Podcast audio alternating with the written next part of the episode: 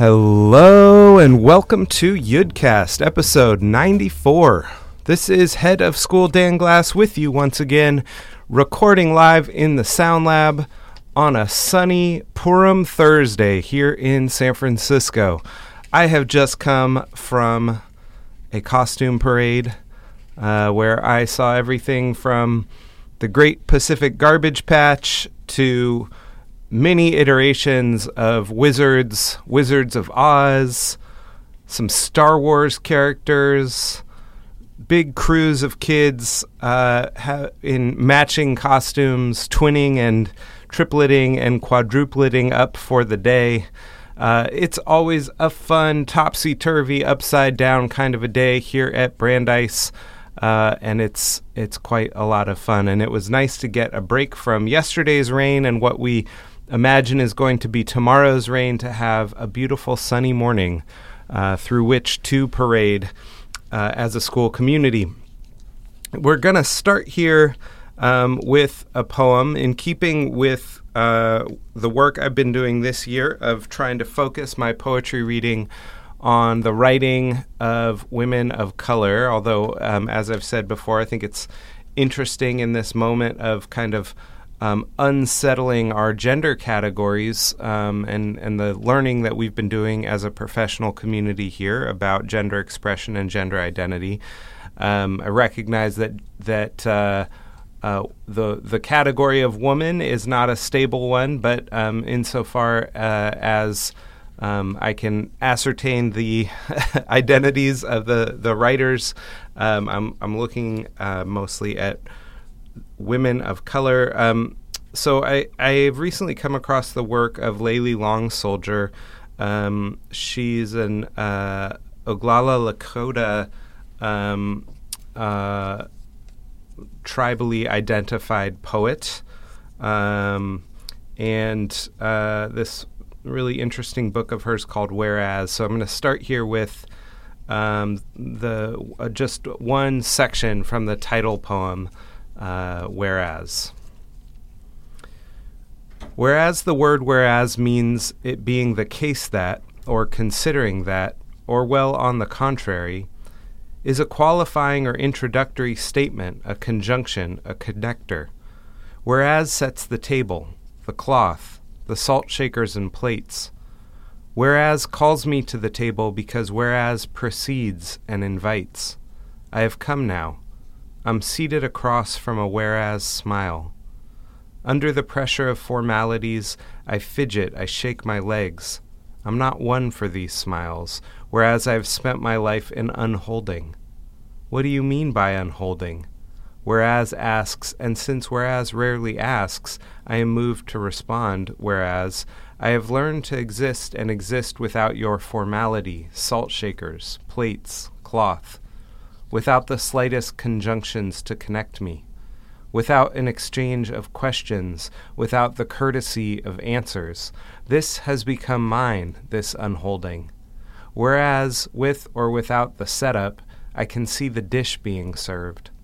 Whereas, let us bow our heads in prayer now, just enough to eat. Love that. Uh, that's uh, that whole section of that poem is a prose poem, meaning it's it's one one sort of paragraph of text, um, and uh, it's a really interesting poem. Um, looking forward to digging further into that book. Um, so today, you know, I woke up and I was getting ready to put on um, this uh, flying monkey costume that I'm wearing here in the Sound Lab right at this moment, um, which is uh, quite warm, 100% polyester, as you can imagine, a full bodysuit uh, plus some wings. Um, and thinking about the, um, the the way that Purim is supposed to be this kind of day that's turned upside down, and it's this very uh, whimsical um, day at school, certainly, and, and in the Jewish calendar. Um, and I was thinking of another poem um, that was shared with me earlier this week um, by my friend and colleague uh, Darren Kleinberg, who's the head of school at Kehillah Jewish high school in Palo Alto. Um, he and I gather either in person or over the phone every few weeks or so um, to talk uh, to talk about the work of uh, leading Jewish schools, to talk about um, Jewish identity. Um, uh, Darren has written a really fascinating book that I've um, talked about before on the Yudcast called "Hybrid Judaisms," um, that is looking takes a look at um, uh, Jewish American identity. Uh, highly recommend it to you. And and uh, in the course of our conversation earlier this week, Darren um, brought up uh, um, the work of uh, a Benedictine um, monk who also does work in the Zen Buddhist tradition, named Brother David Steindl Rast. Um, and he has a book called I Am Through You, So I. And we were talking about um, this book and his work and what a beautiful phrase that is I am through you, so I. And um, uh, and, we said, gosh, it's such a, such a poetic title unto itself um, and such an interesting idea that it's uh, presenting as well, right? This idea that, um, you know, it's sort of it's not the I am that I am um, uh, that uh, of of the biblical reference or the Peter Tosh song, um, but uh, something else, right? That that I exist through you somehow in relationship to you um, uh, that you know my my self um, is only a self by virtue of um, my relationship uh, to you or the you of, of this line. Um, and uh, not surprisingly, that beautiful line comes from a poem. Um, and it's an E. E. Cummings poem. And I thought, gosh, E. E. Cummings is such a great poet for Purim because uh, one of the things E. E. Cummings does, um, he always has this wonderful sort of uh, nearly um, Dickinsonian uh, sing-song meter to his poem. So there's that just sort of jaunty uh, um, rhythm that his poems tend to have. But the the thing that feels very um, appropriate to Purim uh, in particular about Cummings is the way he totally displaces parts of speech.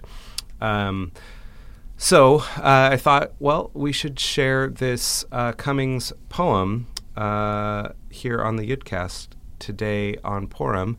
Uh, so I'm going to do that and end with um, this poem called I Am uh, by E. E. Cummings before heading up uh, to a student led Purim spiel. Um, that's going to be the next stop in my afternoon, or I guess in my morning. So this is the poem I Am.